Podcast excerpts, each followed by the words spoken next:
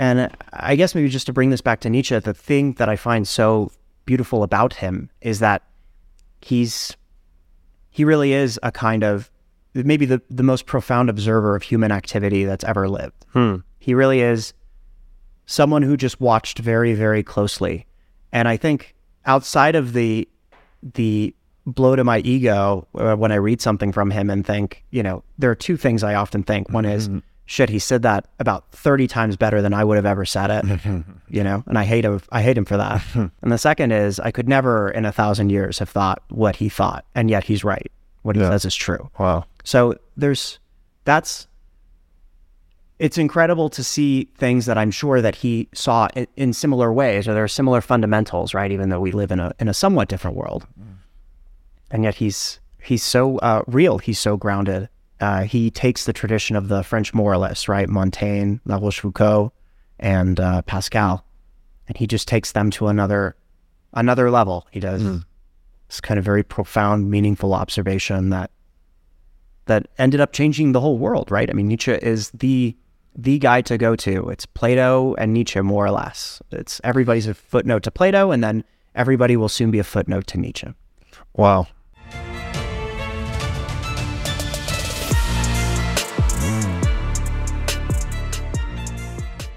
Hey everybody, welcome to the What is Money Show. I am thrilled to have you here joining me on my mission to help shine light on the corruption of money.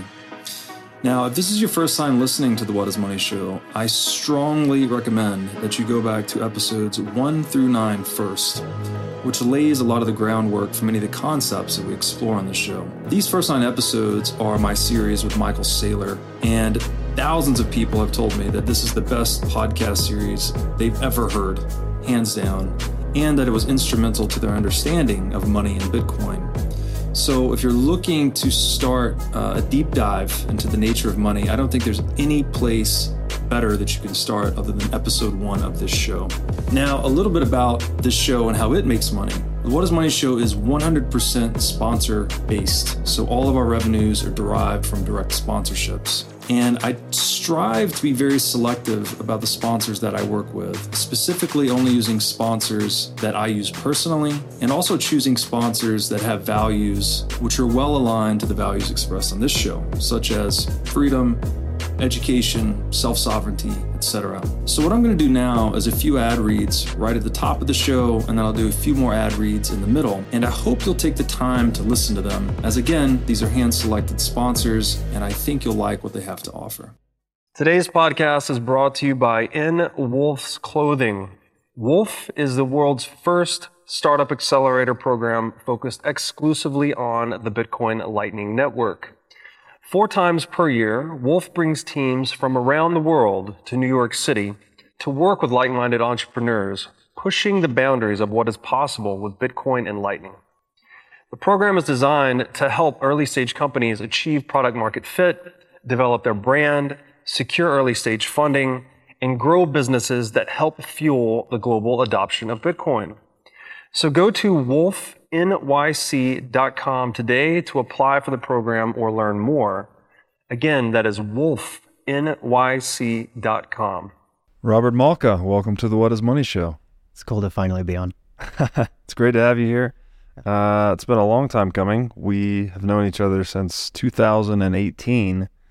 We met at Summit Los Angeles. That's right. And we were doing kind of a strange program, which you just reminded me was called Human Connection. That's right.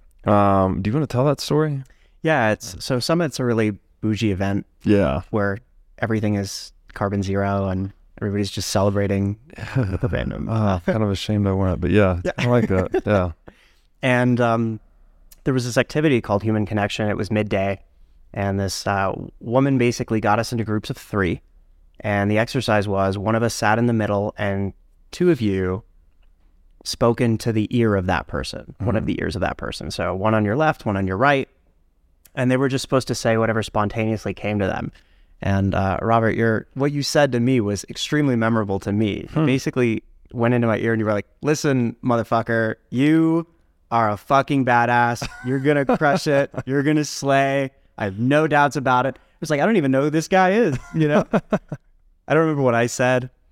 But it was basically a full minute of that, just hearing Robert Breedlove fucking amp you up.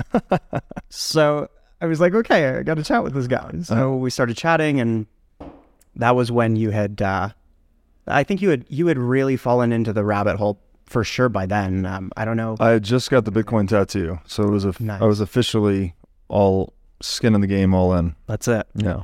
And I had known about Bitcoin, and I was, wrecked in 2017, and I was skeptical, and you basically orange pilled me. You laid out the arguments, and started to really look at Bitcoin seriously after that.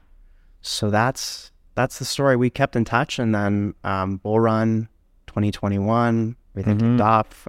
We started to see each other at Bitcoin events. At some point, I was like, I have to get involved in this space. So I think that's sort of what's happened. That's great. I love to hear new people coming into Bitcoin. Yeah. It's such a cool journey.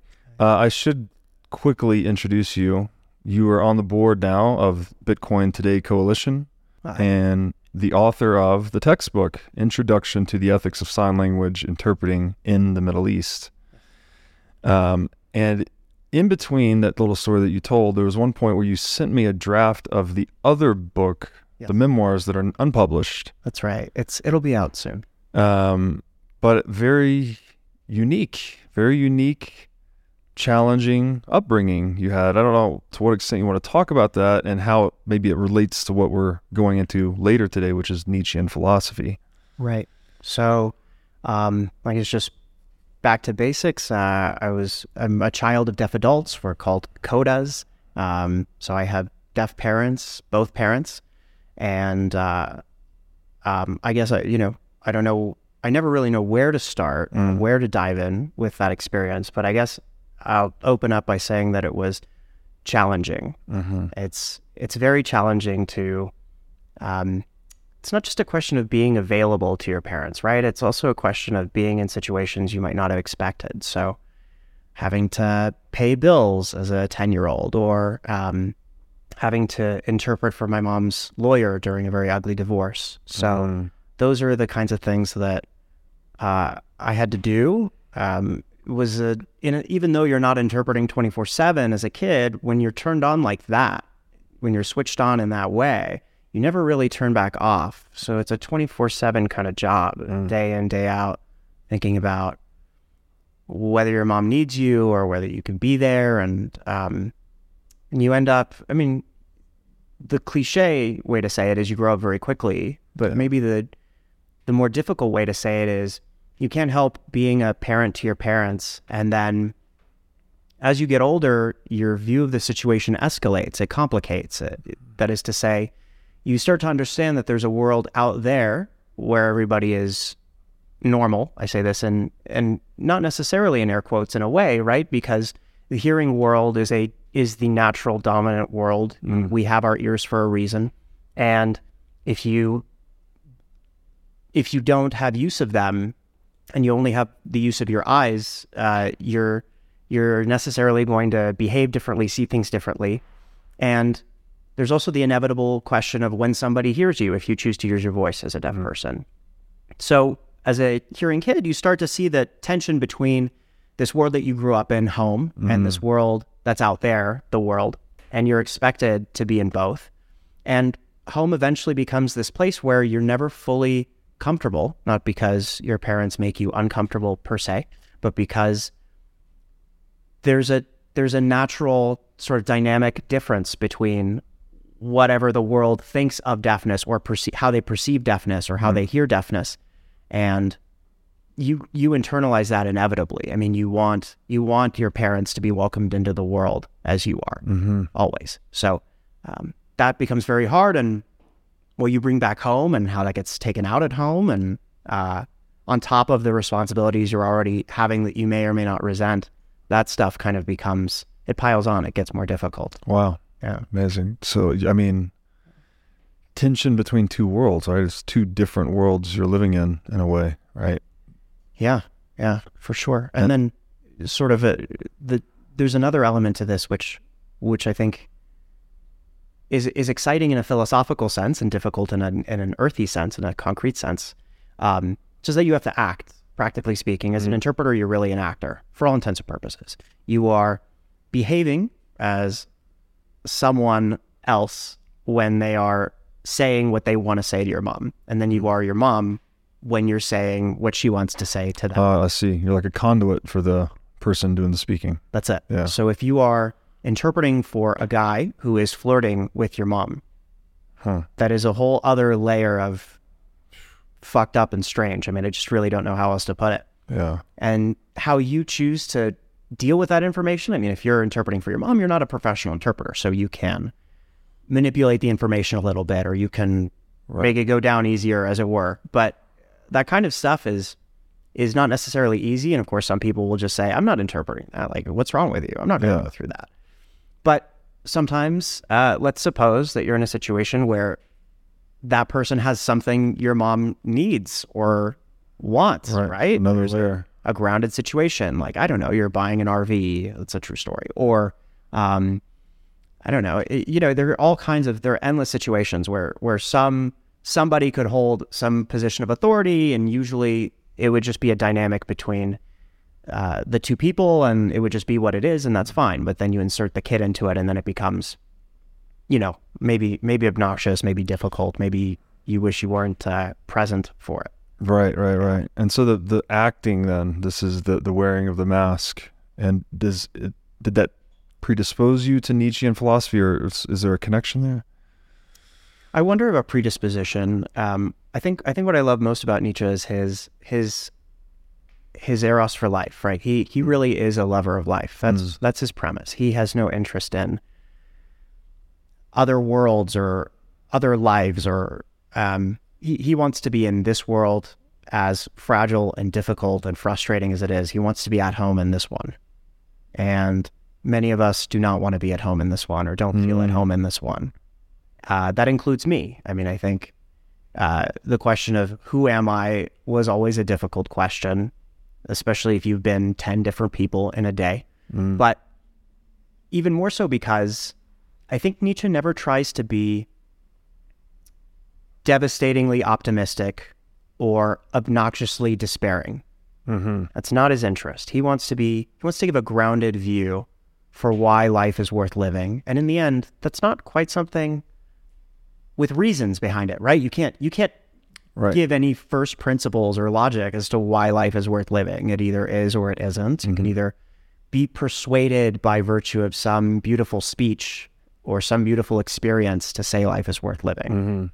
Or not. So that's really what it is. And I suppose what made me feel deeply connected to Nietzsche outside of that was, as you're suggesting, this masking means that I had the opportunity to see things in 100 different ways. So you can develop sympathies for an individual, of course, but you're also able to maybe extract a single good thing out of someone who seems to be all bad or all worthless, and then suddenly they're human again. They say something as a throwaway, and it's not just the Alice Miller style psychology of going back to their childhood and seeing how they were mistreated or brutalized, or the kind of resentment they hold, and this is how they turned out. And it's not just a question of looking at this person's character and saying that maybe they were naturally born ill, as it were, naturally born bad, but you may actually get to see that there's some element of beauty in them. And that helps you slowly shed the disgust that you might have for anything that's going on in the world. And I say myself that I certainly am prone to feelings of such feelings from time to time. So trying to get rid of that and extract the richness from life. I like the challenge of mask wearing, as it were, even though I don't really interpret much anymore. I like it even in the abstract. I kind of pretend to be somebody else in my own mind. I run a simulation, as it were. And I walk out the other side and I say, okay, so this person seems to be this way. There's something interesting about her, right? And by the way, I mean, that even goes so far as trying to follow the way a person walks. Match their walk. What is that like? Well, that's very strange, and their gait is different, and you might see life differently just because of the length of your gait. I don't know. I mean, I why not? It just seems like it's worth experimenting, right? Just going all the way back to basics and saying, what observations are worth making, and where do they take you? Right. Yeah. Wow. Yes, because people wear masks in the world. Like, not, it sounds like it has a negative connotation, but I think people do it all the time, right? People in their professional roles versus their family roles versus their friend. Like, what is, you know, the Shakespeare quote, the whole world is a stage and all the men merely players. Thank you. There's definitely this performative element to human existence, right? That we're filling roles. And I wonder if you having to wrestle with those different layers, right? As you said, and the guy that's floating with your mom, like, how do you translate that? Does that predispose you to deeper thinking about human nature to some extent? And I don't know what the Nietzsche general project was, but I'm curious if there were any links, you know, from your life experience into, I guess, resonating with what that, I guess I'd ask you to tell us what that is. But there's usually a connection, right, between your life experience and what you are interested in or what you gravitate towards. So I'm just trying to tease that out.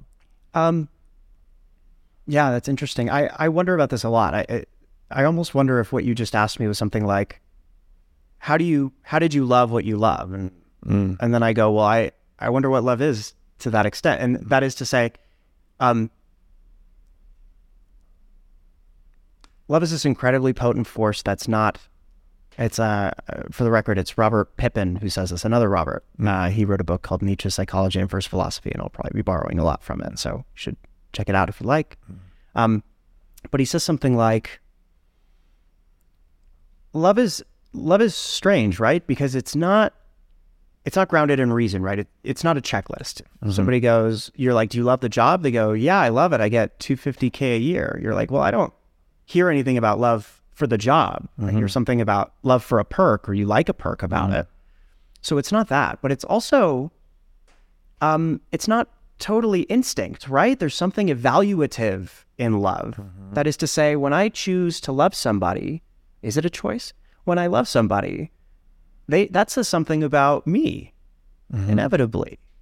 And same thing for career, right? When I love something that I do, it also says something about me, but I didn't walk in with a checklist and somehow the world gave me permission to find this thing, or somehow I found it in the world showed it to me.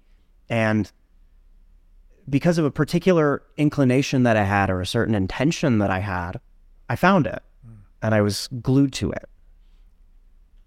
And so I guess I wonder, I don't know. I never liked interpreting, never enjoyed it. It's never been fun for me. I've always wanted to be the one to say things, but I've been made not to say things. I've been made to say other people's shit, often shit I disagree with, you know? And am I ever going to love that? No, I think if you put me through that another 30 years, I'd probably be hunchbacked. Right. So, and yet, yes, there is something. I don't know if I want to say it this way. Maybe I should. I made it intellectually stimulating, or I found what was exhilarating about human connection, as it were, between people in that moment. There's something incredible about interpreting, which is to say that you get to be the honest one in the room. That is to say, you're truly just facilitating what's being said, and they may be wearing masks, but you, here's the irony or the paradox, you as the mask wearer are honest, right? Facilitating honestly, though you're not yourself. But you also are, right? In the same way that a shirt both disguises and reveals your physique.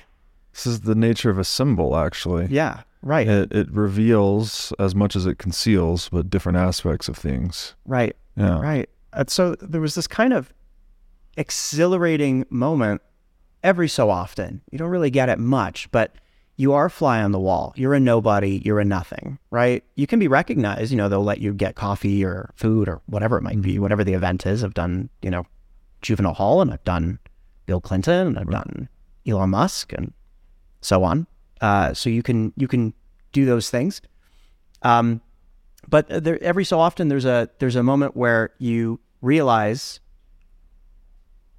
an authentic second, and you get to be the one to take that moment and hold it. You get to do something with it. Or you even just get to watch it, because they don't really see you there. So there's a meeting of 12 people or one person, and it's a cancer diagnosis, or, I mean, who knows what. And you you get to be there as a kind of anthropologist. And I guess maybe just to bring this back to Nietzsche, the thing that I find so beautiful about him is that he really is a kind of maybe the most profound observer of human activity that's ever lived. He really is someone who just watched very, very closely. And I think outside of the blow to my ego when I read something from him and think, you know, there are two things I often think. One is, shit, he said that about 30 times better than I would have ever said it, you know, and I hate him for that. And the second is, I could never in 1,000 years have thought what he thought, and yet he's right. What he says is true. Wow. So it's incredible to see things that I'm sure that he saw in similar ways, or there are similar fundamentals, right? Even though we live in a somewhat different world. And yet he's so real. He's so grounded. He takes the tradition of the French moralists, right? Montaigne, La Rochefoucauld, and Pascal, and he just takes them to another level. He does this kind of very profound, meaningful observation that ended up changing the whole world, right? I mean, Nietzsche is the guy to go to. It's Plato and Nietzsche, more or less. It's everybody's a footnote to Plato, and then everybody will soon be a footnote to Nietzsche. Wow. Yeah. How does he look at philosophy? Which may be another way of asking the question about the general project, but what is it that's different about him? And also, I think he's considered like the father of postmodernism, something like that. But I don't know that he would like that. Yeah, I don't know. So maybe you could just speak to how he looks at philosophy, and then if there's a relationship to postmodernism, you can tie that in. So, where do we start with Nietzsche? So his project is this: he sees a problem, and it's a very serious problem in the modern world, and he saw it back in the 1870s. And that question is, what is the value of valuing? What does it mean to make a commitment to something? And what does it mean to believe in something? That's an element of his question. And what he started to realize was that as he looked around, Christians didn't really believe in Christianity very much anymore. They were already starting to distance themselves from the idea of God. This is his famous "God is dead" line, right? And he started to worry, basically. So if somebody believes in Christianity, if somebody is a Christian the way the early Christians were, that is to say, ferociously, people who would go into, be dragged into gladiator stadiums, the martyrs stadiums, right? And they were told, listen, just say that, the Roman gods are gods that you believe in, or, say that the emperor is your emperor. You just have to say that, and then we're not going to sick the lions on you. And they said, no, my path to the kingdom of heaven, right? And by the way, fundamentally, it was not a love of one's neighbor that got them killed. It was a purely egotistical. And I don't say that with any malice. I don't say that in a bad way. It's ego is, I think, very important and worth discussing. But they say something like, no, my path to the kingdom of heaven is to understand my God is the true God. The emperor can't be in the way of that. You can go ahead and kill me. I know about my afterlife. I know about the next life, right? That depth of commitment is incredible to us today. And there were lots of people who were non-Christian who believed in who had their own religious beliefs, right? And they were equally as profound, people who would go and die on the battlefield a certain way and so on. So what he started to see was that Christianity had more or less taken over the whole world. And Islam is, I think, a reflection of that, a similar thing, right? Judaism, Christianity, and Islam they more or less fundamentally share similar principles. That is to say, and we can go into this, Robert, if you want, but it seems to me that they all share things like the afterlife is more beautiful than the present life, and so on. They basically try it. The religions that more or less minimize the power of this life in relation to the infinite, in relation to God. So this religion had taken over, right? Judaism, Christianity, I don't like to say Judeo-Christianity, had taken over more or less the whole world. And then its effect was starting to wane, and the problem was that the religions that Christianity had replaced were no longer there. And so sort of like a bunch of type types of trees all becoming one tree. There were once, pines and oaks and so on. They all just become pine. And then a single illness starts to infect the pine. Oh, it's a monoculture. Right. Yeah. Exactly. Thank you. Yeah. No. So Christianity sort of became the monoculture of the world. Mm. And that's a huge threat if you no longer are capable of believing in God. What's left? Nothing. Nihilism. Mm. Zero-ness. Nothingness. So Nietzsche says we really should sound the alarm. And of course, how he sounds the alarm is a very interesting question in itself. But he says, we now have a new problem. And the problem is, what do you do when God as an idea no longer really has hold over people? Mm-hmm. How do you get people to believe in something for a long time? So we had this incredible, Christianity created this incredible tension, this immense tension that had never existed before. And that tension was that we are nothing in the face of the infinite. Mm-hmm. So how do you compare? I mean, anything that you do wrong, any sin that you make threatens your entrance into the kingdom of heaven at best, and at worst it damns you to an eternal hell, right? Mm-hmm. Eternal suffering.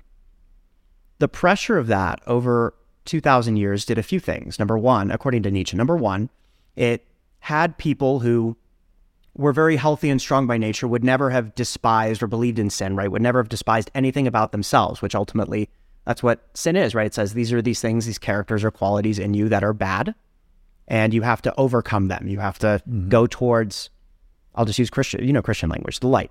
Mm-hmm. So those people ended up feeling guilty, right? They criminalized themselves. They ended up saying hatred, jealousy, pride.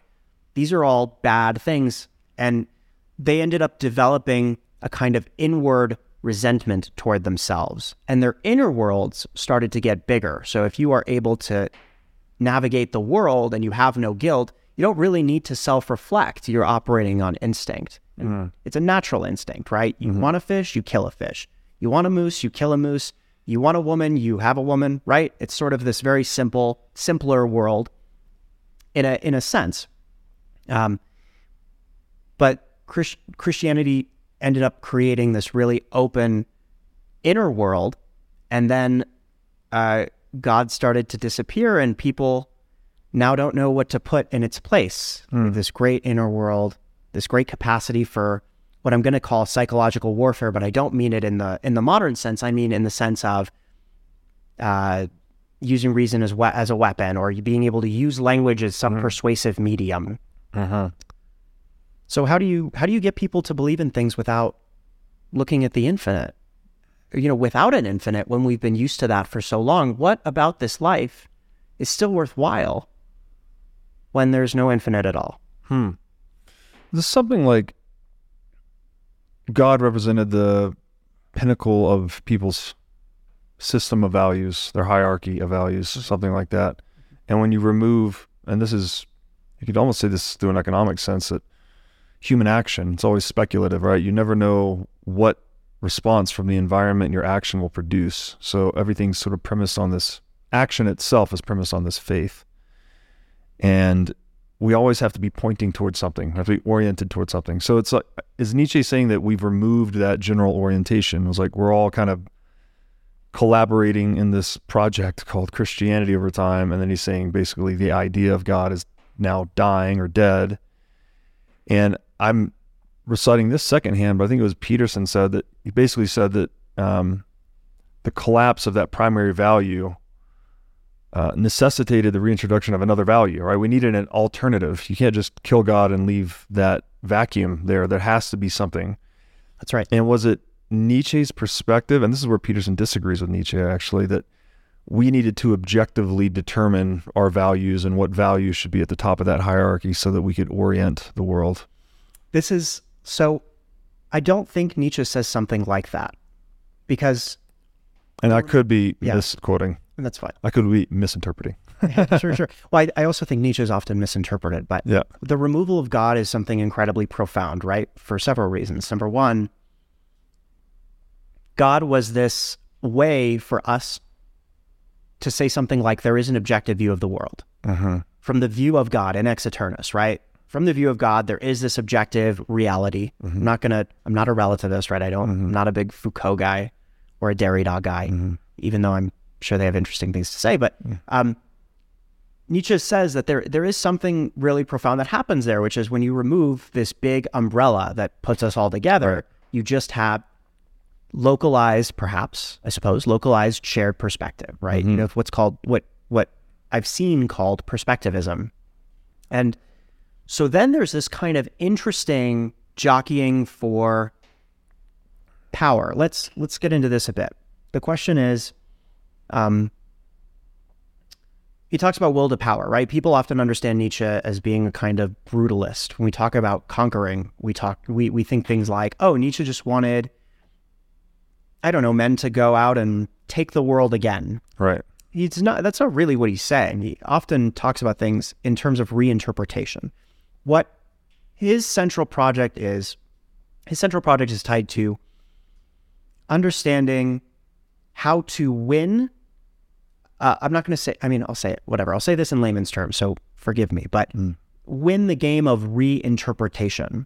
So the question of what is good, what is evil, and what is power are themselves questions. Mm-hmm. It's not clear. It was clear under Christianity, it was clear under God, and it was clear under the Greeks. And the question is, what do we do now? So Nietzsche is very interested in understanding how to exert will over interpretations of the world. That's really the issue. It's not just about going in and murdering people you disagree with, and it's really not about that at all. I don't know quite what that solves. So then you kind of have this other positive. See, I think Nietzsche was actually more decentralized than people think, right? So Christianity is fundamentally a sort of centralized outlook. There's God. God manages everything. Everything good and bad that happens to you is the result of God. And whereas before there were these kind of two ways of looking at things, or I think he says two kingdoms in his book Daybreak. There was your plans, right, your actions, and there was pure chance. And chance was relegated to the gods. So he describes it as kind of, we have this little spider web, we work really hard to make it, and then the wind blows it away, and that's the gods, right? You can just mourn it all you want, but the gods decided, and so it goes. And then Christianity said, there's actually just one thing, and it's God. Mm-hmm. So everything will turn out good in the end. There's a glorious end always. And even the things that you think might be accident were not accident. We're just too small-minded. We're too stupid. We're not profound enough. We're not God, right? We're nowhere near his perspective. We can't see the whole. We can't see his actions, his decisions. Everything is the way it is because God willed it ultimately. And that's, you know, still works in conjunction with personal will and personal decision-making. And that's why we have a soul and so on. We can decide whether to be in the kingdom of heaven or in eternal damnation. And then he says that with the collapse of God, there's actually still perhaps one world, but, the question of what your will is and what it isn't, and the question of how the world works, it's going to be a little different now. So that's what Nietzsche is trying to get at, this question of how do we understand interpretation? How do we do so that? I hope I answered that question. Yeah, well, there's a lot there. Now I'd like to tell you about our sponsor, iCoin Technology. iCoin has just released a sleek new hardware wallet. It looks like a mini iPhone with a little touch screen and camera on it. The device has no Wi-Fi, no cellular connection, no GPS. It's a strictly physically cold hardware wallet. Like I said, it's got a high-res 3-inch touchscreen. It's got a camera for air-gapping the wallet. It's got optional Bluetooth compatibility. And it's a really brand new UI, UX experience for a hardware wallet, making it very accessible, easy to use, not intimidating. And as we always talk about on this show, the only way you can truly own your Bitcoin is by having it in self-custody. So you need a device like iCoin Wallet to truly own your Bitcoin. Go to iCoinTechnology.com today and use promo code BITCOIN23 for 30% off of this new sleek hardware wallet. Now I'd like to tell you about our sponsor, CrowdHealth. CrowdHealth is a Bitcoin-enabled alternative to legacy health insurance. Now let's face it, legacy health insurance is an absolute scam. Nobody can explain this better than the legendary comedian Chris Rock. Insurance. You got to have some insurance. You got to. That's an insurance. They shouldn't even call it insurance. They should just call it in case shit. Like, I give a company some money in case shit happens. Now, if shit don't happen, shouldn't I get my money back? So with CrowdHealth, instead of just paying premiums that you'll never see again, you can hold part of this pool of savings in dollars and in Bitcoin through CrowdHealth. And when you have a health event, you can draw against this pool of communal savings. So go to joincrowdhealth.com/breedlove to learn more or sign up. Now I'd like to tell you about our sponsor, Wasabi Wallet. Wasabi lets you use Bitcoin privately while still maintaining full control over your money. Specifically, Wasabi Wallet is an open source, non-custodial wallet with privacy built in by default. By using Wasabi, you're effectively putting the private back in private property. Wasabi Wallet is an easy-to-use privacy wallet that can support any amount of Bitcoin transactions. So go to wasabiwallet.io today to download this state-of-the-art wallet software. Let's talk about, because you said this offline to me, and I'm curious. Maybe this will help throw some light on what we're talking about here. This relationship, you had this fabulous quote about Nietzsche's perspective on the relationship between psychology and the sciences. Mm-hmm. And it sounded to me almost as if he was saying it's all psychological, right? Well, we're trying to impute certain qualities to objective reality, perhaps. This is my understanding, but his perspective maybe said that we're talking about psychology even through the sciences. Do you recall the quote that you shared? Yeah, he says in the beginning of Beyond Good and Evil that psychology is once again the queen of the sciences and the path to our most fundamental problems. So when he says that, what he's saying is something like, there is no metaphysics. There is no system. There is no framework by which to really understand this world. And yet, you can still make really profound, interesting observations about it. Those observations are going to fundamentally be psychological in nature. And then when you ask, what do you mean by psychology? What exactly does that look like? The observation part I'll pick up there, because I heard this quote recently, not a Nietzsche quote, that few realize that every individual's observations of the world are at the same time a confession of character. Mm-hmm. I'm paraphrasing here, but that's when you mentioned that quote from Nietzsche, it sounded something like that to me. It's like, and Peterson says this all the time, right? There's infinite facts in the world. You have to decide which facts are relevant to you, your course of action. So maybe there's something there. He's putting all of this in a psychological grounding rather than a theological grounding, perhaps? For sure. Absolutely. I mean, one thing I really want to say, and I think I've been meaning to say it, is that he's interested in getting people who would otherwise have erotic inclinations, a love of knowing, right? A love of pursuing something in itself, which of course is going to lend itself to the question of value, right? If you have something in you that represents perhaps a new value for the world, a new interpretation for the world, he wants to bring that out and encourage you to apply it. So there are endless people in this world who, we'll just speak very practically, right, have lived under the Prussian school system, and they feel a deadening inside, and they're sort of made to be automatons, but in them is this roiling world of questions and answers, right? There are a bunch of plants in them that need blossoming; they need to be watered, right? And he wants to open those people up to the chance to express their erotic love, right? And when we say erotic, you mean eros in the classic sense, right? Yes. This is the consumptive love, right? As I understand it, yeah. Exactly. A love that's, right, you say, why do you love this girl? Because I do, right? I really love this girl. There's something about the want to, like, having been seduced, right? Love is a question of, I suppose in some way, right? Having been seduced by something, I now want to participate in the act of courting seduction.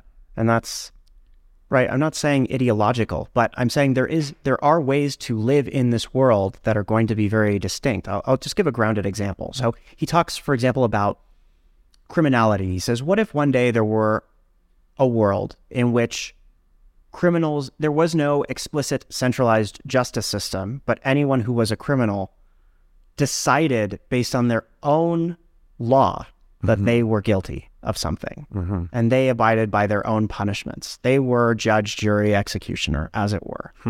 He said, imagine that world in which someone was actually strong enough to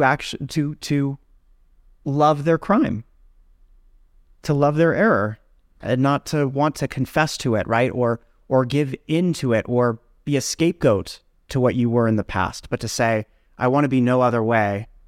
This crime shaped me, this crime is for me, and I am also strong enough for the punishment.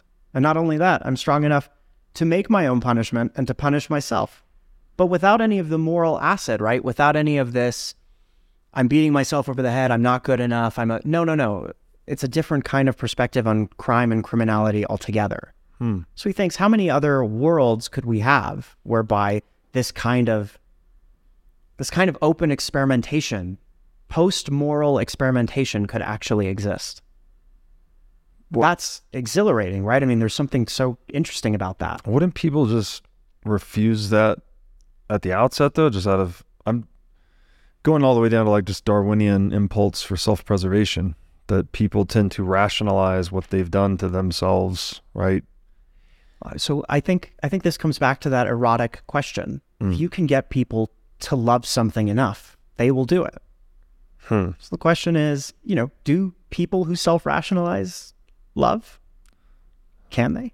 I didn't mean to open that can of worms, but there's a what exactly is the nature of someone who loves? Mm-hmm. I think there might be a few underlying fundamental things about them.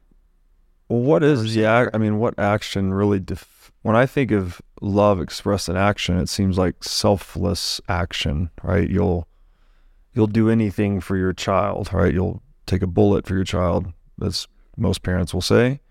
How else do you exhibit, I guess in the Nietzschean view, when he's saying this, people living out of this erotic impulse, what does that look like? Like, what type of action is that? I think he would say something like, selflessness doesn't really exist. That actions, I suppose it does exist, but all that means in practice are the feelings of pity and compassion. And those are basically the equivalent of you kicking your teeth in. They basically say something like, your project, whatever you are, can't be, because other people's projects matter more. Other people matter more.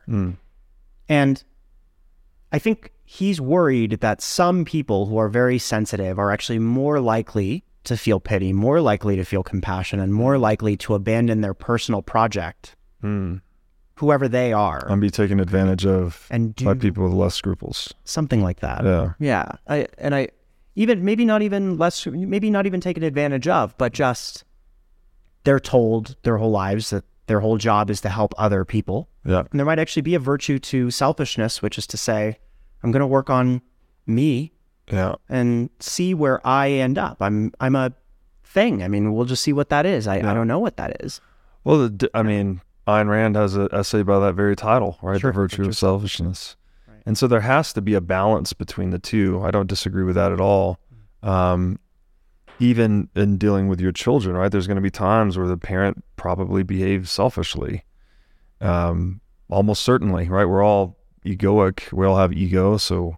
And actually, I don't know that term. I was talking to Jeff Booth yesterday, and he's like, no, there's a difference between self-preservation and the ego. And I had always just kind of thought that was it. I thought the ego was kind of your Darwinian self-preservation, right? Like the bear jumps through the window, and your ego is what makes you get up and run. So that might be a muddied term for me. But I almost want to even go farther than that and say, even when a mother takes a bullet for her child, there's still some element of selfishness in that, right? That is to say... Genetic selfishness. Maybe, yeah. Or even more than that, which is to say that this is the altar upon which I place my love, right? I celebrate my love by taking that bullet.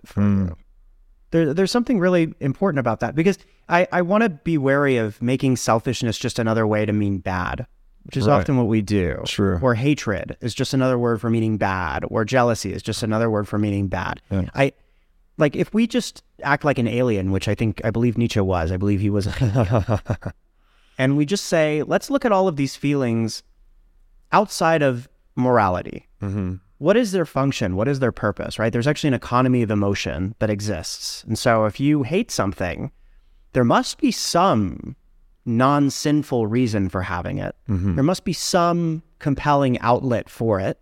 It must do something for a healthy individual, mm-hmm. right? Hate can't simply be... It must have utility. Yeah. Simply put. What is the utility of hatred? That's a question I've never pondered. Yeah. Well... I guess it depends on, there might also be kinds of hatred, right? Mm-hmm. There might be, if I'm a marathon runner and I'm competing with another marathon runner and he beats me by 0.3 seconds, mm-hmm. well, I fucking hate him, mm-hmm. right? But I don't hate him in the sense that I wish he didn't exist. Actually, I desperately need him. Yeah. Because he makes me me. Right. I'm going to beat him by 0.4 seconds. That's just kind of like that dance between good and evil too, that it's like something like evil tests the integrity of the good. So like destroys what doesn't really, what might be, it's not good until it works and can persist over time, right? So there has to be something that tests that. It's as if evil were the quality assurance of the good, something like that. When you say evil, do you mean Christian evil? In general, I would say to try and keep it economic, like a violation of person or property. Yeah. Right. That's anytime you cross that line of consent. And I haven't heard a good argument about this. I don't think there's any justification for coercion at all. Mm-hmm. Let me say, uninitiated. There's no justification for uninitiated coercion whatsoever. Now, it's very complicated to try and disentangle who caused what, right? If you've ever had a significant other, right? Every time there's an argument, it started when you said that. No, it started when you said that, right? It's right. Probably impossible for humans to disentangle it, but at least theoretically, like I don't think there's any natural justification for one human being to coerce another absent some need for retribution, you would say. Absent some need for retribution. Yeah. Yeah. Well, I'm certainly not going to argue for unjustified coercion. Sure. Right? That's not an interest of mine. But then we're at the question of justice, right? Mm-hmm. It's something about symmetry, like what initiates the or warrants the response of coercion. I don't know. Difficult question. Yeah. I mean, Nietzsche does say something like, it's inhuman to bless someone who curses you. Simply not human. I mean, there's no... In other words, if you are... So this is taking issue with love thy enemy. Yes, absolutely. No. And, but see, there's a different way to understand love thy enemy. That is to say, there is a love thy enemy in the way I just described as between the marathon runners. Mm-hmm. And there is a natural, totally instinctively understandable response when somebody invades your land that you're going to attack them. Mm-hmm. There is a kind of natural, doesn't need to be argued in the economy of human mm-hmm. discussion, right? And instead of just saying, well, I'll let you take my land and I'll give you my home and mm-hmm. I feel bad for you. That doesn't seem right? I mean, that seems very ill. Definitely. It's normal. Yeah. It's like Darwinian territoriality, right? Someone takes your land or your property. That's what animals are doing all the time. They're fighting over territory, as it were. I think humans just express that through property. Yes. Yes. Yeah. And so I think when it comes to justice, there, I suppose we can talk about Nietzsche and justice, but I'm mostly stuck on this issue of, there is justice, and then there is seduction, and it seems to me that seduction is almost the harder question. Hmm. So, justice and seduction. What is the connection? No, I'm sorry, they're not connected. Oh, I'm with you on the justice piece. So let me ask you this: and now he's famed for his book Beyond Good and Evil. Yeah. What is the relationship between love and good and evil? It's only like the three most important words in the human race, so take your time. All right. So when he says you're referring to a line where he says that which comes from love is beyond good and evil. And I guess I'll go back to this. Did we talk about this offline or online? The will to a system is a lack of integrity. Offline. Yeah. Cool. Yeah. So I guess I'll dive into that. Yeah. So Nietzsche talks about Nietzsche has some very deep and serious concerns about systematizing things. So I read a book that I found very obnoxious. I don't even remember the title of it, but it basically said something like, humanity is progressing toward a higher consciousness, and then it labels people into a bunch of colors, like before we were red and now we're teal. Oh, the spiral dynamics? Something like that. Oh, sure. Yeah. And that's a framework, right? That's a system. That's a way to understand the world. Well, there's no real reason to believe that when we progress, we're actually going up or we're evolving. Mm-hmm. There's a preconceived set of principles that are often not honestly stated when they're stated. Like when the final idea or model is made, we actually have no idea what it is that they value. So if they value cooperation rather than competition, if they value, I don't know, I'm coming up with random stuff, violence over, unity, if they see things a certain way. So Nietzsche basically sees everything as every attempt to a system from Plato to Kant as being dishonest because it attempts to place upon the world something that's really not there. Mm-hmm. And he describes it actually as being, or he seems to be suggesting that actually philosophers are just very bad lovers. He says something like, suppose truth were a woman, right? And he goes, what? Is it not obvious that philosophers with their dogmatism have never once been able to seduce wisdom or truth in any serious way? That is to say, if you're a dogmatist, like, can you really get laid? Does that make you a dogmatist if you're a philosopher, though? Because I read like Neoplatonists and whatnot, it seems like the opposite. It's the love of wisdom, right? Mm-hmm. Philia Sophia.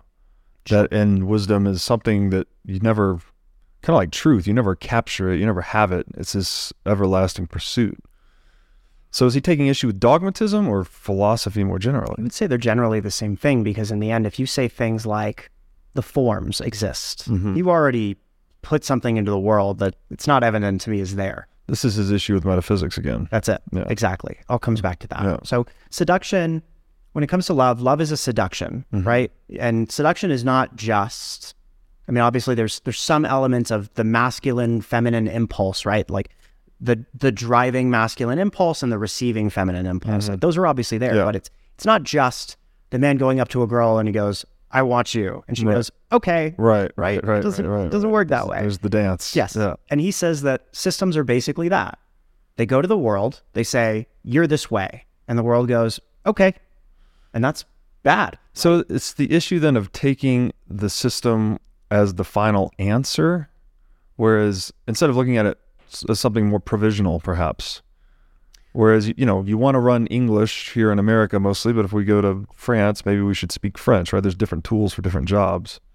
That's fair and that's interesting. I mean, I guess I would want to know in what way morality is provisional inherently. And there we encounter this very rapid difficulty whereby everybody thinks they're an expert in good and evil, but nobody actually discusses what they understand to be good and evil. Yeah, and then, morality is a very tricky one. Yes. And all systems ultimately, so far, have been... based on a morality. That's it. Yeah. Judaism and Christianity have made it so. Right. Yeah. I think the morality, and maybe this is just me drinking too much of the economics incentives Kool-Aid, some of this is based on Peterson's view that, like even wolves have a proto-morality where they have an alpha male dispute. They don't fight to the death. One of them rolls over, gives up his neck. That's like the signal that, all right, I forfeit. Because there's a utility in having that wolf to bring down the moose the next day, etc. It seems to me like, I kind of run this thought experiment. If all the capital in the world just vanished, like right now, sure, gone, like all the houses, all the clothes, all the technology, all the equipment, like what would morality do? Like, I think morality would quickly degenerate from our current perspective of significant capital accumulation, right? That we know after this podcast, we can go get a steak down the hill. We're going to put on our nice warm clothes. We call a driver, get on a plane, fly out. Like all these conveniences that afford us the luxury of dealing with each other in this more civilized way. I think if you take away the capital substrate, that morality would degenerate. That's my thought experiment of thinking morality is kind of like manners that, are most useful given the context of our capital accumulation. Well, And I know that's not a totalizing answer, by the way, but I think it has something to do with it. No, it's compelling. I mean, I think Nietzsche would say something like, the only reason why that civility would disappear is because we're used to so many wants. Mm. So there is a world, right, a conceivable world, whereby all the capital disappeared and everybody was just cheerful and independent. But they would be struggling, right? Like, think of what would happen to us right now. We're sitting in Jackson Hole and like there's 6 feet of snow outside. We'd be fucking dead. Robert and I would split a TV and start eating it for the wires and... No, it's all gone. Poof. All of it vanishes. All the capital. Your glasses are gone. All of our tools, all of our goods, all of our food, everything we've accumulated over time, gone. It still seems to me like that world could still be one where you and I have a good humor about it. You say, okay, there's no capital. Now we're freezing and naked and... we'll still laugh, right? I mean, maybe because we have that morality that evolves after many centuries of capital accumulation. Maybe we could face it like that. It would take a lot of stoicism and grit. Yeah, maybe. Yeah, I mean, I guess all that. Yeah, I mean, that's a big tangent, but my answer is like when you say what is morality, I think this is emergent, kind of like a technology. It's like an emergent social technology, similar to language, perhaps. But more concentrated in the domain of action and perception rather than conception. Morality is in the domain of action and perception, you said? Yeah. Yeah. Interesting. Yeah, I think that's right. That is to say, to some extent, and tell me if I'm misunderstanding you, but to some extent, morality is certainly a product of environment. Yes. Right? Yeah. So wolves will have a different morality than dogs for good reason. Yep. Dogs do not turn their neck up to say, I surrender. They've lost that instinct. Yes. Yeah. They will look up at you for food, right? Right. And that's a very different animal, a very domesticated one. Product of environment, but also, I mean, it's unique with humans. Yes. Because we've spent centuries to build all this stuff. Right. Also, yes. So we're reshaping our environment actively in ways that animals are not. Right. Well, I think that's what makes humanity so exciting and so interesting as a project, right? That is to say, we had chance men of genius over time who came up with new moralities, came up with new ways of living, and they did institute it upon the world. They were able to seduce the world into some kind of living, some way of living. And yes, sometimes there was war, but more or less in the end, right, people followed it because they were seduced by it. Somebody was. So now we're at this interesting, I mean, just to kind of tie this all back together, we're at this very interesting moment where we've all been seduced by one type of morality, and it's long been dead. I think Nietzsche would say in the 21st century that it's more or less dead, and nihilism is slowly eating away in that space, in that power vacuum. Then he says, you finally have this chance to choose. You can actually take who you are and you can bring it into the world and you can engage and seduce world, others, with yourself, with a new way of seeing the world that actually compels you to believe in it, to believe in life's value, which can't really be summed up. You can't actually place a value on life. You can't estimate the value of life. So, but you can presume a certain value and you can implement certain ways of living, or you can make certain observations, or you can internalize certain insights that make life even more seductive than it already is. That's what I think Christ did, in my estimation. Agree with that. So, I totally agree with that. Ironically, because it was all about the next life. Well, okay, right. This might be a strange argument too, but humans made this evolutionary trade-off for higher cognitive development that we're born really early and feeble. So, you see a horse have a mirror and it stands up and walks, right? Well, humans, we take 9 months, a year, 50, however long it takes us to walk. That was an evolutionary trade-off because we're smart, right? We have this rationality, we have command over language, the logos, essentially. And one of the core teachings of Christianity, I would say, like, this is probably the most important value in the Christian corpus, is agape, right? The selfless, absolute, selfless love that God has for his children, or you could say that parents have for their children. And it's distinct from eros, distinct from philia, which are two other terms for love in ancient Greek. Agape is like the ultimate love, you might say.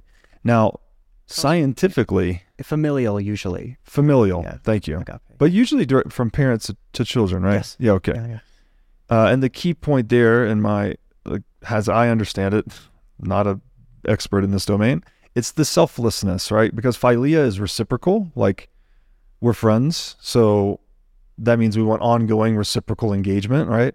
I want to get to know you more deeply so you can know me more deeply, and so on and so forth. Same with your friends, same with your lovers. But with an infant, a newborn infant, there's not even reciprocity.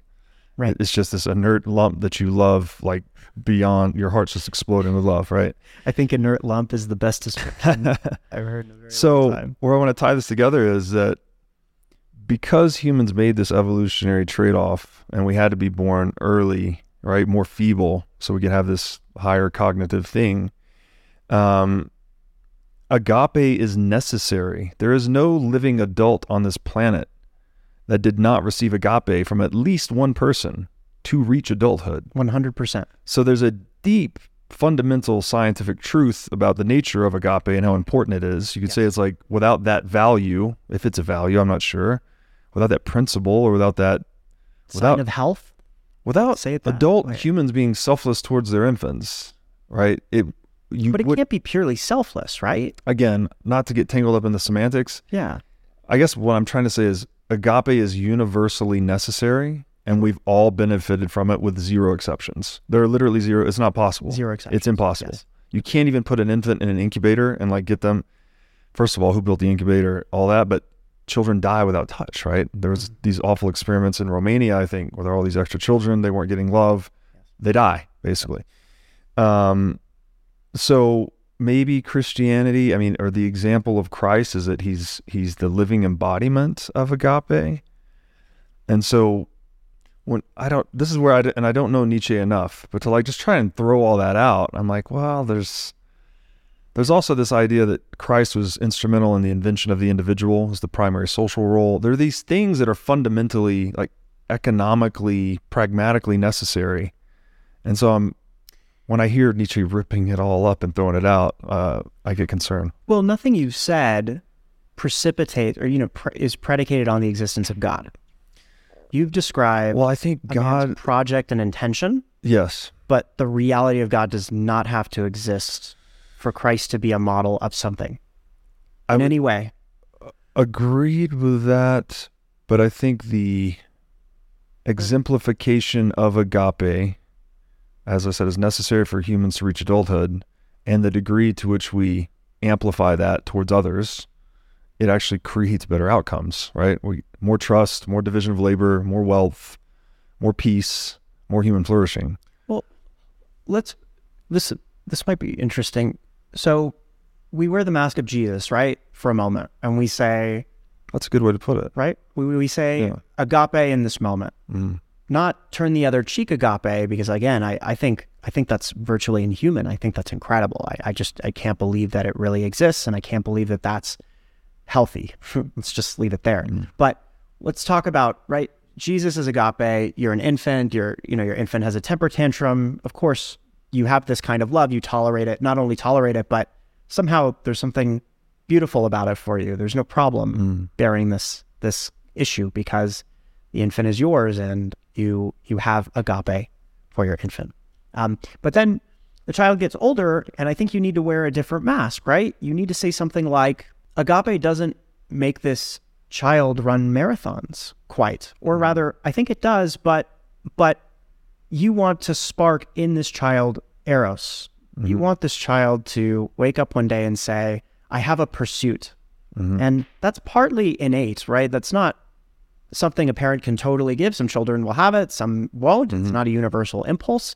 But if they do, you want to drive them towards whatever emotions or circumstances will let them be caught by that bug, as it were, mm-hmm. and pursue it. And that, it seems to me, does not fit under the banner of Jesus as a mask, right? Maybe Caesar would be a better mask for that. Hmm. Caesar being, right, a guy who leaves Rome for 10 years, and goes out and he conquers other peoples, and he goes and he... But that whole game degenerates. That's the problem. So I think it could be argued, again, just through an economic sense, like which... Sure. If we're all wearing the Caesar mask, what does the world become? Versus we're all wearing the Christ mask. Is that, and if human flourishing is the metric, I think it could be strongly argued that the Christ mask is going to lead us closer to that. But I have to say it again and again that this is not an impulse to universalize. We're only speaking to a few people here in a concrete sense. Not everyone can wear the Jesus mask, and not everyone should. Not everyone can wear the Caesar mask, and not everyone should. They will have new masks we've never heard of, and they'll have masks that have been worn before. But that's exactly it. This impulse to say what's good for one must be good for everyone can't work. Is that moral relativism then? No, because I think there is a way to say that some ideas are better than others. The question is, well, how? Yes, how? Yeah, it's a very concrete question. Now I'd like to tell you about our sponsor, Bitcoin Conference 2023. This three-day event will be held May 18th through 20th in Miami Beach. This is going to be the biggest event of the year, as it always is. And the past 2 years in Miami have simply been amazing.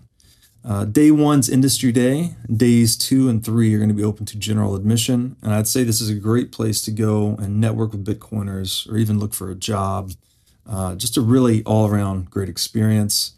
There's a fantastic speaker lineup, including Michael Saylor, Zoltan Pozar, Lynn Alden, Alex Gladstein, many others. And last year, we did a 10 million sats giveaway for this event, and we're going to do it again this year. So to get discounted tickets and enter for a chance to win 10 million sats, go to b.tc/conference and use code BREEDLOVE. Now I'd like to tell you about our sponsor, Casa. Casa makes it simple to buy and secure your Bitcoin without wondering whether you're doing it right. Specifically, Casa provides a multi-key custody solution, which is by far the most secure way to custody your Bitcoin. Now, when I talk about Bitcoin being theft-proof money or inviolable private property, a multi-key custody model is exactly what I am talking about. Using multiple keys lets you maintain full control of your Bitcoin while also giving you redundancy in case you lose one of the keys. It's also the best way to secure your Bitcoin for inheritance planning purposes. So go to keys.casa, that's C-A-S-A, today to sign up and use discount code BREEDLOVE. My take on it is that we know health when we see it. That's my belief. That's my suspicion. And sometimes we may not. Sometimes there may be someone who is, this is a weird thing to say, but someone who is so healthy that it almost scares us. That is to say, they are capable of a cruelty toward themselves. They're able to self-iterate, not in this kind of demeaning, made lesser than way, but they are so sure of the path that they're on and are so capable of getting better so quickly that it's almost incomprehensible to us. It may scare us. Like a person who, let's suppose that, as an example, that somebody breaks the 3-minute mile, but then they find a way, not by any technological means, but purely through self-iteration to break the 2-minute mile and the 1-minute mile. That person would be very strange, would be alien. You really wouldn't know what to do with them. So I'm saying take that abstract idea and apply it to somebody's interpretation of the world, or how somebody sees life, or how somebody understands life as being livable. So I guess that's what I'm trying to get at. So saying that better ideas facilitate better health. I might even suggest that better health facilitates better ideas. That I don't know where the chicken or egg really starts. And, but in reality, we don't know where it starts, right? It's always feedback loops. Yeah. I think it's interesting you chose the word health though, because I mean it's closely related to the word wealth, actually, if you trace it back. And again, if you're wearing the economics hat on, like I think the division of labor is the most valuable things that humans can do, which is to say cooperate to accomplish greater results with less efforts, right? That's how we create civilization. Sure. And I think there's a fundamental contribution of Christ to that entire enterprise. And so I'm just And again, not knowing enough about Nietzsche, but I don't think you can just arbitrarily pull out the foundations of civilization and say, oh, we should just pick other values. If that's what he's saying, I might be misunderstanding.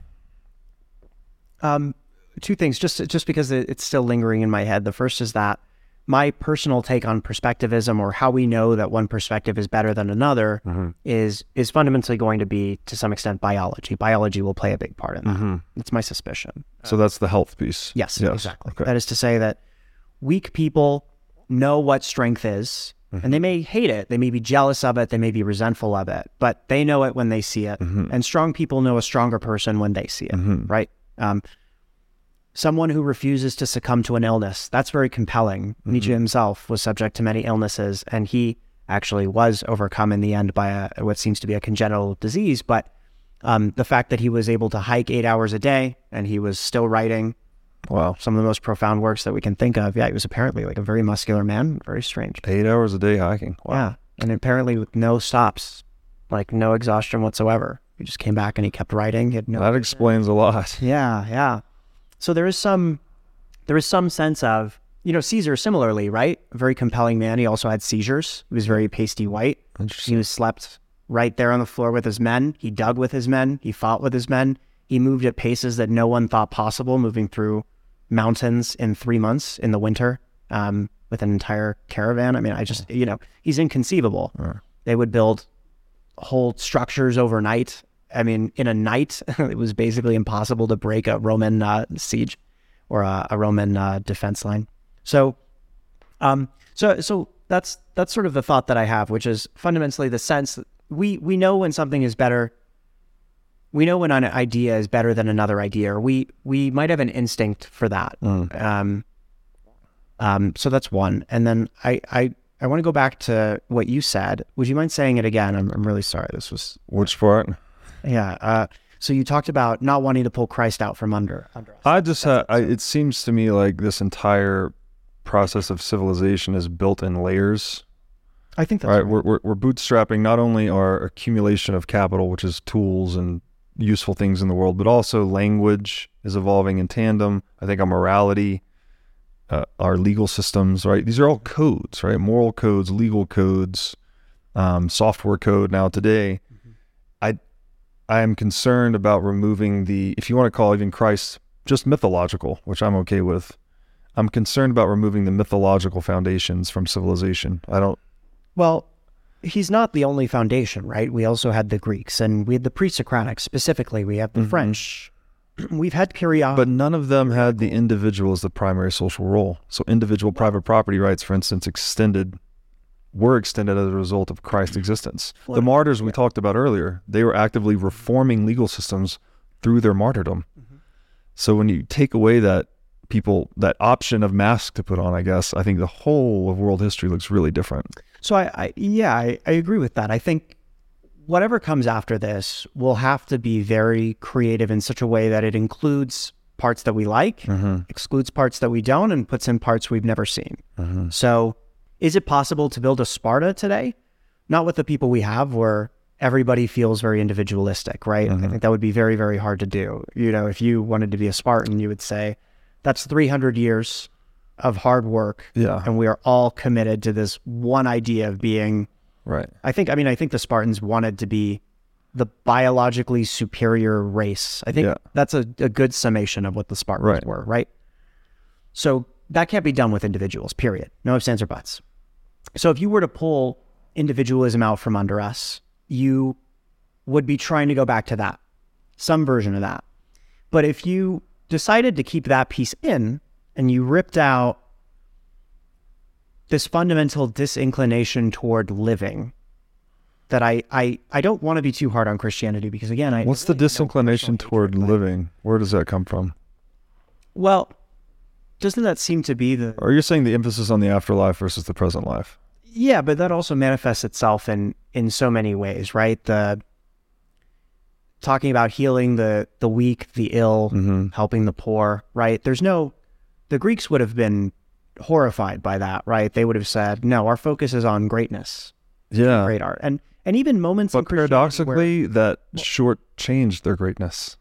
They could not get private property rights and get as wealthy as we are today because they didn't have the Christ mask. Well, they didn't want to be wealthy, right? Yes, of course they did. Well, what human has ever lived across human history that hasn't aspired to wealth and power? Well, I don't think any. Anyone that likes to eat or breathe, you've wanted wealth or power. Well, there are a few examples I can think of. I can't remember this philosopher's name, but he basically, I can't even remember if he was clothed in rags or was just naked. I think he was naked. And he walked. One of the Stoics, right? Yeah. Lived in a barrel. Yeah, I believe so. And he had a cup or a bowl. When Alexander the Great, I think it was Alexander the Great, went to talk to him, he said, "Could you scoot a little to the left? You're in my sunshine." Yeah. Right. There are a few characters like that. This particular guy I'm thinking about saw a child drinking with his hands without a bowl. Mm-hmm. He said, "Wait, you're saying I don't need this bowl?" And he breaks it. He throws it on the ground. Yeah. He says, "Which of you slaves?" He actually goes up to an auction. And he stands at the top and he says, "Which of you slaves would like to buy a free man?" There's something, there's a way in which that's an incredibly compelling picture, very contrary to what we would expect. And by the end, I think he said something like, a king bought him or a prince bought him. And then he went to the prince while he was, being carried away as a slave. And he said, I looked at your wife and I noticed that she's attracted to me. The guy said, "Is that true?" And the wife nodded her head, sort of in concern or shock. And then he was just let free again. This is very strange. So I guess I want to say something like, look, wealth is not the end all be all. Another related example, and this is actually quite important. The Greeks gave their slaves the wealth-making obligations. So they did not believe that being a merchant was tasteful. Yeah, and they were wrong. Well, okay, not tasteful, distasteful, but again, I guess every time I say wrong, I see now I'm putting the frame of human flourishing. I'm presupposing the aim of human flourishing, which is necessitates aggregate wealth creation. This doesn't mean you're an individual, money grubbing guy, and the word wealth is very dirty. Yes. For whatever reason in fiat world, but it's we're doing it all the time, right? Come on, we're all wearing clothes, we're in a house. If you want to live and eat and even be able to have these conversations, you have to have wealth beneath you. And then to optimize wealth, you need private property rights. To have private property rights, you need the idea of individualism. To have the idea of individualism, you need Christ. So I'm concerned if you pull that out, the effect it has up the whole stack. I just want to say once again that I'm not sure what human flourishing is, and I think that's what's up for debate for Nietzsche. That's exactly leisure time.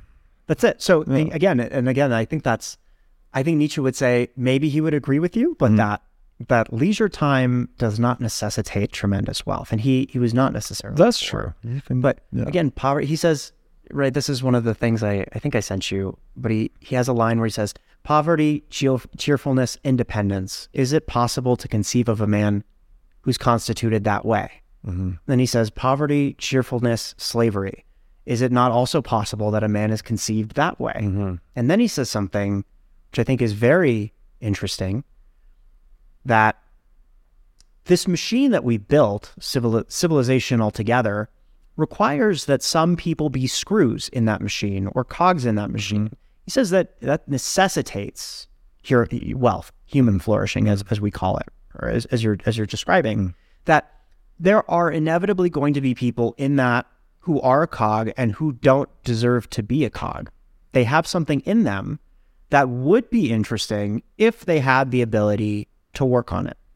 And instead, they are factory workers, as they once were in his time, or they are working on a computer for 12 hours a day on someone else's project, or even, it could just be that they're great coders, but that actually their inner flowers will only open, or their plants that will only open at a certain other activity or at a certain other way of being, which is to say, for all I know, being in the cold, alone for a year, in some part of the world that everybody would find deeply uninteresting, but to him just activates some part of him. Like maybe he's got that, I don't know, the Siberian kick in him where he feels warm in the cold. So freedom's necessary for that.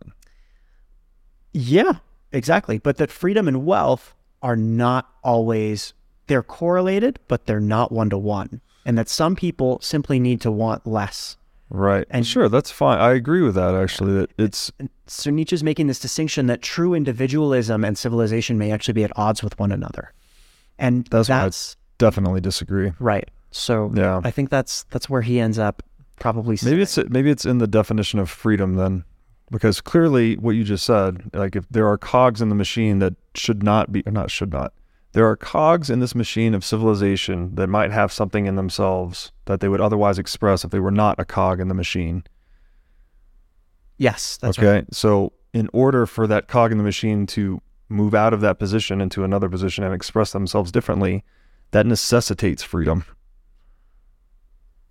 Okay. How could a cog ever... It's social social mobility, right? That you could move up. The American dream, we talk about this. You can come here, be a janitor, save your money, and then one day you'll be able to retire comfortably with your family. Obviously, the American dream is probably dead, and, unless you're a Bitcoiner. But this idea that... now I've lost my train of thought. Just basically that... I mean, it seems to me that you're saying social mobility is what enables people to have more options. And more, I was going towards optionality, essentially. And civilization is the expansion of optionality. Options. Right. And then I think Nietzsche would say something like... Not to say that it's necessary. You could be the guy in the barrel and be happy as a clam. But I would argue then you're probably putting on a performance because you're probably in poor health, you're probably underfed, probably don't have good shelter, and you're probably choosing to run stoicism as your mask to say, excuse me, Mr. Alexander the Great, you're blocking my sunshine. I don't know. I mean, truly, I don't know. This is what gets to me about the world we live in. I will say this, right? Whether I agree with Nietzsche or not, I will say that the diversity of characters in this world is shrinking, seems to be shrinking. That is to say, everyone feels more and more like they're a cog in the machine. There's a guy named Oswald Spengler who basically was very bleak, and he said something like, we're on this road where technology is just going to run at ever faster paces. And contrary to the useless eater theory, it will actually require more and more hands on deck to keep the machine alive. Mm-hmm. And at some point, it will eat itself. A snake will eat its own tail and it will collapse. That's his theory. If he's talking about the fiat system, I agree. Yes. I think, I wonder, I actually was going to say something like, I think Bitcoin enables people to be the kind of independent that Nietzsche was describing. Absolutely. Outside of civilization, in other words, if you want to be a guy in a barrel and you have your money in Bitcoin. The sovereign individual. You're a dude in a barrel, you're whatever. Yeah. You're touring the world on your own with a backpack and your money is with you and you could have $1 billion in your head and you're fine. You don't really need to live in any particular way. Civilization, I mean, like, look, the catch with civilization, it seems to me, is that it says something like, you can live here, you can do things here, you follow by these rules, which by force of violence, we will prevent you from breaking. Mm-hmm. And you also have to put time back into the civilization. Yeah. And those are two things that free men don't engage in. Those are two things I think free men would dislike. The first is rules that we're stuck in that we have to abide by. And the second is I have to put time into something that I don't want to put time into. Those are absolutely not under the category of freedom. So it's I disagree. Okay. Because if it's consensual, right? This is employment. I consent to sell you my labor for whatever money you're going to pay me. So long as I have the right to say no, then we're all still free. I'm doing the thing I want to do, whether I say I don't want to do it or not. My actions say otherwise. But don't you think that there's some kind of danger to the friction between doing what you quote unquote really want to do and what you're consenting to doing now getting greater and greater until you're no longer really able to do what you wanted to do? So somebody says, there's something in me that's very special and, I feel it. And if I could, I would go and be living on a river. And I wish I had a little more money to do that because there are certain conveniences that would make it easier for me. But now that I'm working this job, I'm kind of stuck in this rhythm, right? I work this factory job, I meet a girl, I have kids, and this thing that I might have been able to do that would have had me sacrifice marriage and employment now is too great. And also there are no examples of anyone I know doing it. There's no chance for me to really understand that as an option. So I think civilization has this kind of shadow cast over it, whereby it doesn't advertise to you options that don't benefit it. And that, it seems to me, is a very real thing. In other words, you can only consent to what you know.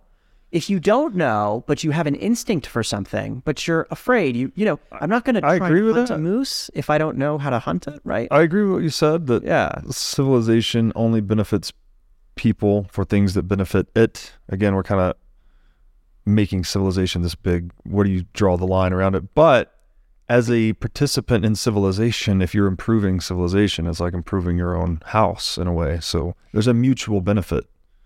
I don't know if improving the state improved you. Not the state, civilization. Is there? I think the state. Today, is there a difference? And I really have to ask that carefully. That is to say, absolutely. Okay. Absolutely. So help me understand that. Yeah, the state is not the market. The market is people freely interacting and consensually engaging in trade and work to produce capital. The state is the monopoly on violence that plunders that capital through the systematic violation of private property, through inflation, taxation, and regulation. They're fundamentally different. I would say they're actually diametrically opposed. Free market, consensual behavior, and the killing, stealing, and destroying by the state. However, when you look at evolution, things tend to evolve in pairs like that, right? There's they co-evolve, right? So predator and prey in an environment, they evolve together. So maybe it's necessary to create civilization. Now that I don't know about. That's like beyond me. Right. But to the degree that we can mitigate this need for coercion, violence, non-consensual exchange in human affairs, I think we can increase human flourishing. And that's leisure time, capital accumulation, innovation, morality, peace, freedom, freedom of movement, freedom of speech, freedom of religion, arts, like all the good things in life, I think we can improve by minimizing statism. So I think they're very different. I think this is why I have trouble being very passionate about the idea of the free market, precisely because it does seem to me to be very deeply tied to statism. It does seem to be ultimately, I mean, I'm probably going to get a lot of flack for this, but it does seem to be a kind of meat grinder of sorts that fundamentally human sacrifice insofar as people having to put time in to accumulate wealth. They may, you know, for all I know, they don't really want it, right? They just don't have the option to understand. Can't they opt out though? You can opt out. You can go live somewhere, well, nowhere on a tent if you want. Even a tent's capital, by the way. Yeah, that's right. That's true. Yeah, even, I mean, again, you know, in all fairness, if you live in the Amazon and you somehow used your hands to put together a little place to shelter yourself, you're a capitalist. You are developing capital. I don't know if I would say you're a capitalist, but you're certainly accumulating capital. You delayed gratification to create something for future use. Yeah. You're a capitalist. Look, yeah, I mean, again, I'm not denying that there's an inevitable element to this. That is to say, the Greeks were incredibly interested in developing ornate temples and art. And some of that, you know, some of the art that's been done before us, we don't actually know how they did. We have no idea. I mean, they were incredibly advanced, and I'm incredibly interested in bringing that kind of thing back. I have a whole diatribe about architectural terrorism, which I think we're going through. But it seems to me that making that the sole focus, right? Economics, the base of the superstructure, is wrong. I don't think it's the base. What do you think it is? I think it's mythology. I think we live in stories. This is a whole rabbit. We don't have time to go down this rabbit hole. But to your point of performance and wearing masks, like we are the animal that can tell stories. Yes. So we tell these stories, right? Money, nation states, human rights, you name it, these social constructs. And then we inhabit roles inside of them. And we actually wear clothing to indicate what role we're fulfilling at any given time. Yes. As you may wear different clothes to work versus to go out at night versus to lounge around the house. You're signaling to other people your position in that socially constructed hierarchy. Yeah. Well, that just to bring that all back, right? I mean, this is the kind of childlike innocence that lets people experiment with clothes, as it were, their roles, their ability to create stories. But again, stories, as Nietzsche says, we can no longer create a mythology that is something like, there's a Zeus in the sky. There's a Zeus and he has a wife named Hera and they all have these ideas, or there's the one true God. Those stories are no longer believable. That whole apparatus has collapsed. And so the question is, what can we create that is fundamentally believable? In other words, in what way can we seduce people without a system? What language can we use that allows people to again be seduced by life as something compelling in itself? And I do not believe that capital accumulation inherently creates any erotic tension in a person. That's for sure, right? People talk about that over and over. It gives people the freedom, though. I agree with that. It doesn't. Some, right? It does. And maybe it does create an erotic passion in some people. Like right. Some people, maybe perhaps the wrong kind of the traditionally demonized capitalist, right? The guy that just, the miser, the Scrooge, whatever.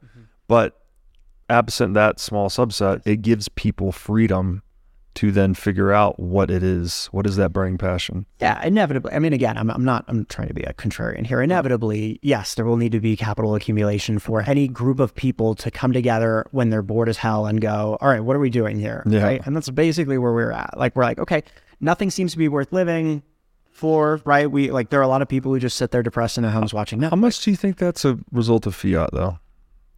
Well, yeah, I mean, Nietzsche also talks about the fact that even under the gold standard, we had people who were too impatient and wanted to accumulate massive amounts of wealth. And that happens to be sociological, right? Like, we happen to be lucky enough to see what he saw. Yeah. He said 3/4 of our wealthy are engaged in fraud, legalized fraud. Right. Legal counterfeiting. Exactly.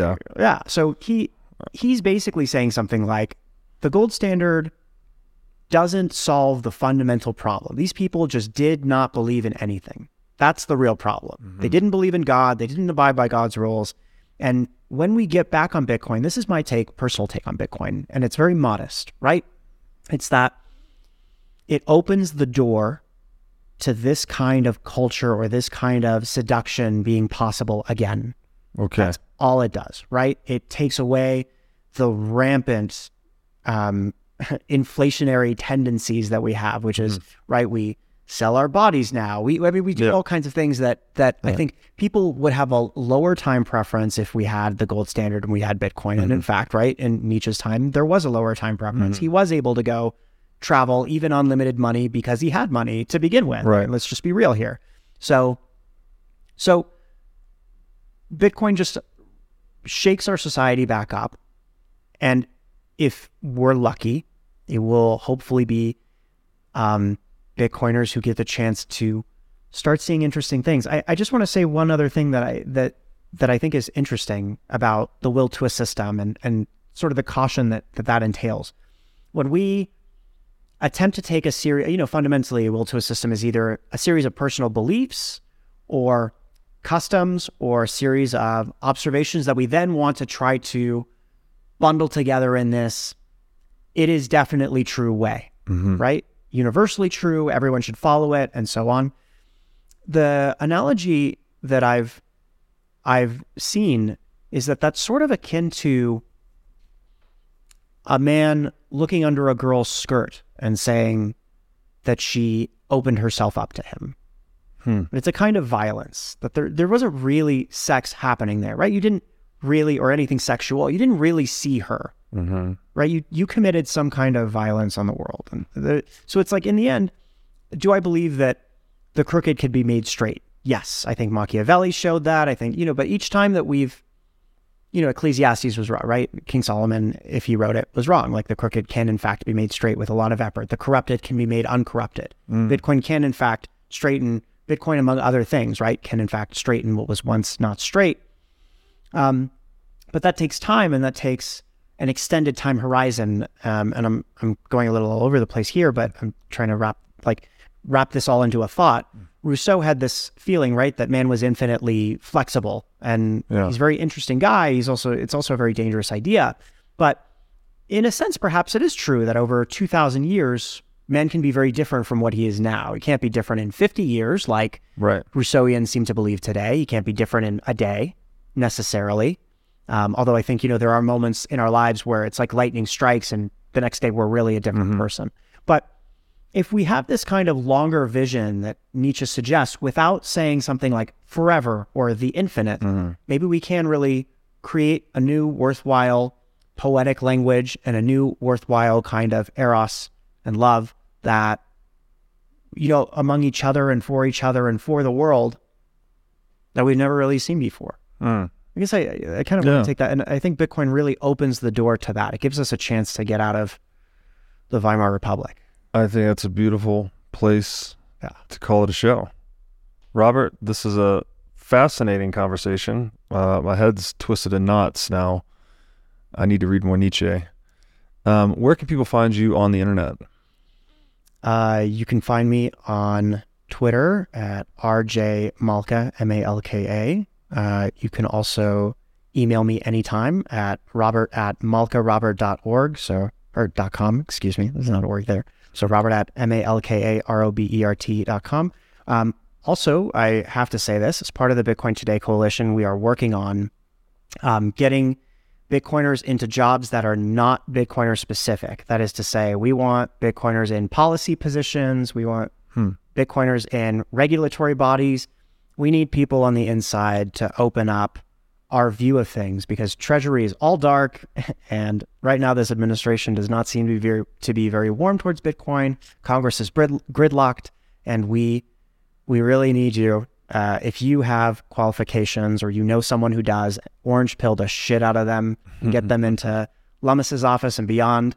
There are so many jobs out there where a Bitcoiner could really be useful. Sounds like quite the noble pursuit. Thank you for doing what you do. Oh, totally. Thanks, man.